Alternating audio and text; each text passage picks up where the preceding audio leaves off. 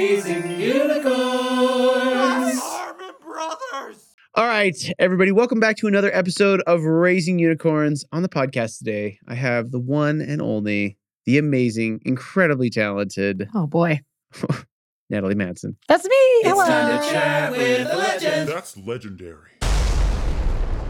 So, Natalie has worked on some of our biggest campaigns. Like, we worked together on Kodiak Cakes and we Mhm. worked together on Next Vacay. I'm trying to remember, we worked on a lot of stuff. We worked on At any, Chapbook. anytime we're at a writer treat and everyone's like listing the ones like you- uh, they've worked on, I'm like, I I'm forgetting so many. I Oh, just that- feel like yeah. it's been a lot. It's been a lot over the years for sure. It's been You've been so a go-to. Everyone that we brought on from Studio C and try to collaborate with, you guys seem to have like a really unbelievably quick learning curve on this stuff. Like you just Oh. it felt very natural for you guys. So Mhm. maybe I, I want you to talk a little bit about like sketch comedy and even the improv elements of sketch that Yeah. you guys like had and how that like prob I, I think it probably gave you a head head start and kind of a leg up on say some other type of writer. yeah, I think so too. I mean, I don't really know what it would be like to learn writing in any other way, but like our years of writing together and being so adaptive, I think there's something there's a sk- and the more I've written with other people outside of our like creative group, the more I've realized like, oh, we're super quick to just be like, okay, cut that joke, come up with a better one. Like Yeah. it's not a big deal to us. Yes. and I, there's just other writers and not that they're worse or better or anything but there's other writers that i'll notice will kind of like fight for a joke a little longer than maybe i would i'm just like oh, I'm, I'm just so used to like killing your darlings it's just Yeah. like a, it's such a part of the process that it's like sure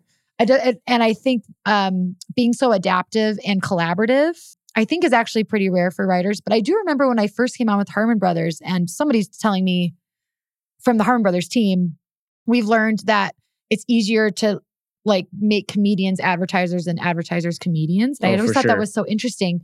But I my my guess is that a lot of it did feel really instinctual. Like, oh, a hook, of course. Like you have to have your first joke in the first three Yeah. seconds, otherwise people aren't gonna watch the sketch anymore. Yeah. You have to have, right? Like every few lines should be a punchline. There's a certain cadence, there's a certain like and you try to rhythm to it. there's and a rhythm flow. and there's like your senses should be as little words as possible there's like messaging should be very quick and even in sketch comedy in particular something you learn like there can't be competing funnies there needs to be like one simple joke and one game and then you just push it as far as that can go yeah, and you learn where your boundaries are in that game instead of like oh now we've muddied it and there's like five different funnies it's, this Right. isn't working yeah, like that's what sketch comedy is all the time and so i think when we when i moved into like an advertising space of being in like an advertising writer's room i guess i never really consciously thought of this but that probably was subconsciously why it kind of worked so well yeah. because I- we were just really used to that um, we just kind of know what the flow should be and then it was almost like the game of the ads were like selling the thing if Yeah. that makes sense yeah, rather that, that rather was part of the game. It was a- part- a- of the- yeah, it yeah, was the like- sandbox. the whole point is we're trying to sell an item and so Right. how can you come up with like a comedy game that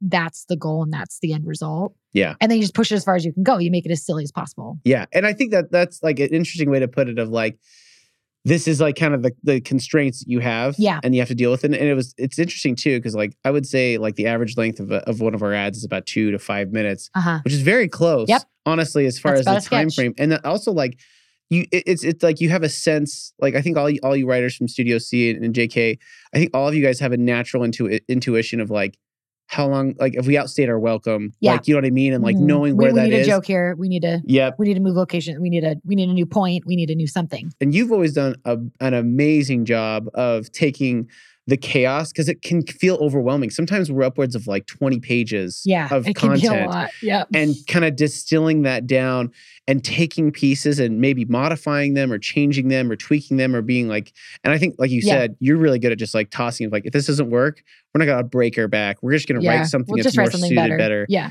and like so what ha- was that something that you developed at studio c and jk where like there was so many ideas in like the writers room that you guys were pitching and you Mhm. like would hone in on that because i think even even above like uh, this is not a knock to wit or mal they have Yeah. their own superpowers yeah for but sure I think like that's one thing. And every every CD I've worked with here has said that about you. I don't know oh, if they've really? ever told that no, about you. no one's ever Like- said that Like Ryan was like after I can't remember what what project it was on. I think it was I think it was Sashbag. oh yeah just like yeah just a couple months ago. yeah He was like, I want Natalie on like every one of my projects when oh it's that's a hero. so nice like she's so good at like focusing like yeah, what just needs to narrowing be. it down Yeah. And I think also it helps with like energy cons- conservation because Yeah. when you're at a writing retreat for two days, you only Yeah. have so much energy to give. it's true. And so I think you've been able to focus like and cut out all the crap that doesn't need to be focused on and really Yeah. focus on what matters. Yeah, yeah. And then it allows that additional energy to be expended on punching up the script or having fun Mhm. and like messing around with it and not worrying about all the structure stuff as much, right. you know? Yeah, yeah, totally. Is that something you had to do at Studio C and, and JK? I think so. I think that's probably a skill I've definitely honed more on an ad retreat than like in the writer's room. Part of the Studio C process, it's actually, and maybe this is also why it was so instinctive for us. In the Studio C process, we would bring a script or an idea about 80% done Mm-hmm. and we bring it to the room and say, okay, help us get to the next 20%. And sometimes it was a quick 20%, and sometimes it was a never mind, it's got to be broken down to,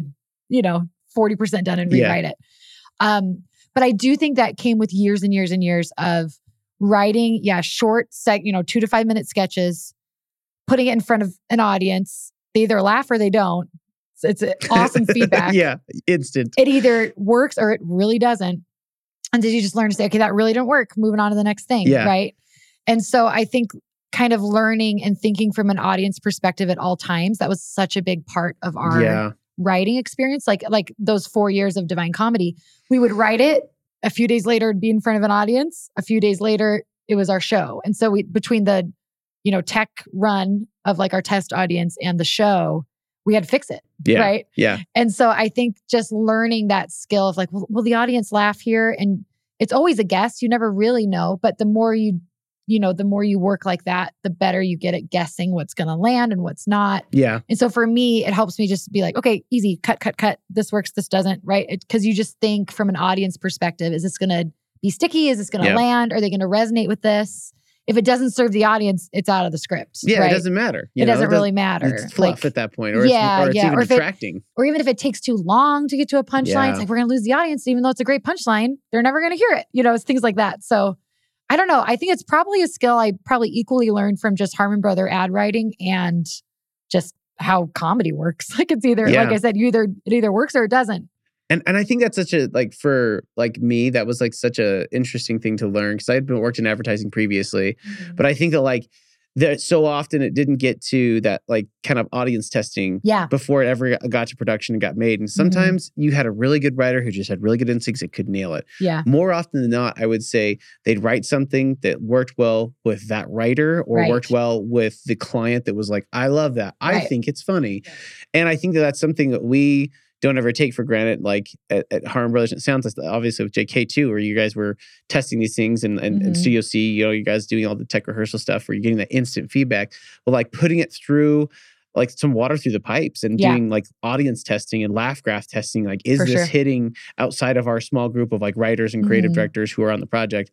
And I think too, like that is, I think it's a really good lesson for like, because like our audience is mostly like entrepreneurs or small business owners who like or even marketers th- but they might, might not be in the business of like writing comedy Right. or like writing ads that are specifically like comedic centered ads Yeah. and I think it's a skill set that like it's really important to learn if you have the time and availability to like test out your assumptions Yeah. and test out your material absolutely. because so often you're like that's it's not working. You know what I Right. mean? Like and then I th- like you said you learn over time what works and you get better at it and you, get a higher hit kind rate. of develop that like spidey sense a little bit. yeah. but then still like there's this great this great um, quote from conan o'brien who's like i have done i don't know how many monologues he did in his career on his show but he was like i just know every time it's always a guess you're always guessing Yeah. until there's an audience and if they laugh or they don't laugh Yeah. and we can make an educated guess but it's always a guess Always. Yeah. and the only person that can tell you yes or no is that audience and so that feedback has always been a huge a huge part of our process and I think that's too. Why, why I think you spoke to it earlier, but like, like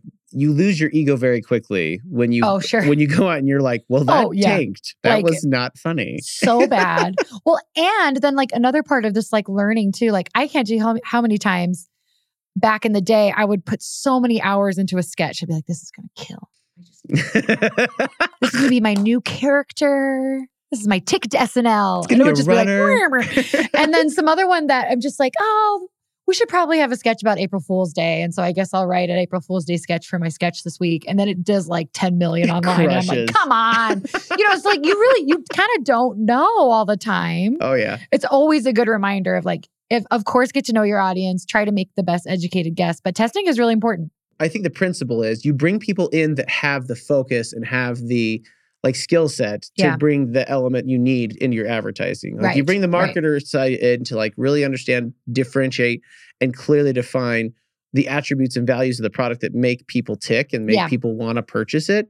And then you give that to the writers and the, the writing team and the comedians can actually come in and make that, take those elements and get them in a present and present them in a way that are memorable and sticky Totally. and engaging and funny. And I do feel like one of the most important steps of the process for Harmon Brothers writing is that client phone call, where at some point somebody says, "What's the like? What's the one thing you want people to walk away knowing?" Or Yeah. like, "What's the one message?" And that's where, from the small business side, it's so important to know your audience and your messaging and what's most effective, right? So when you come to an advertising agency, you you can know what that focus should be, Yeah, right? Like yeah, the yep, thing yep, that yep. really gets people is this, you know, part of our product. Like, Yeah. oh, that's so good to know.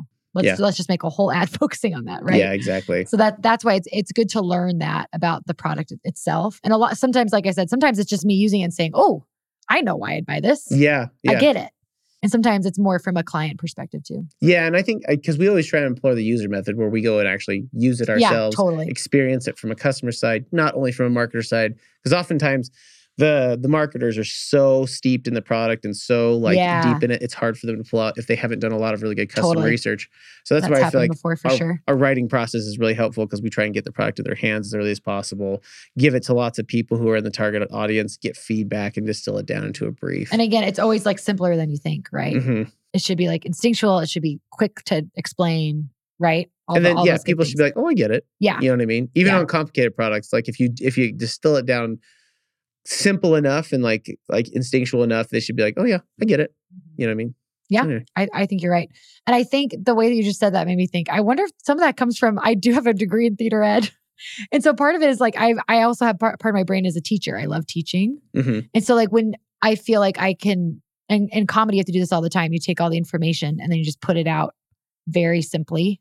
And, and improv, that's basically all it is, right? Yeah. It's like, oh, there's too much going on. Let's simplify. Mm-hmm. Yeah, let's focus Right? in on the the one Yeah, funny thing, yeah, right? Yeah. We always say the confused customer never buys, and I Yeah. think like the same thing. It's like a confused viewer never laughs. Like if no. the Or joke they is just too won't keep they'll convoluted, just scroll. or they'll just be- yeah especially now where it's Yeah. selective viewing where they can just like kind of opt out Yeah. like if you're not engaging them and if it's not immediately funny and understandable you know Yeah, they're gone they're you gone. know so i think that's like uh, all those disciplines and like focusing i think is like why that's kind of come together in, in in like the writing lead style we do here why it's been No, I totally successful agree. is like I that totally agree. focus Yep. you know what i mean Yep.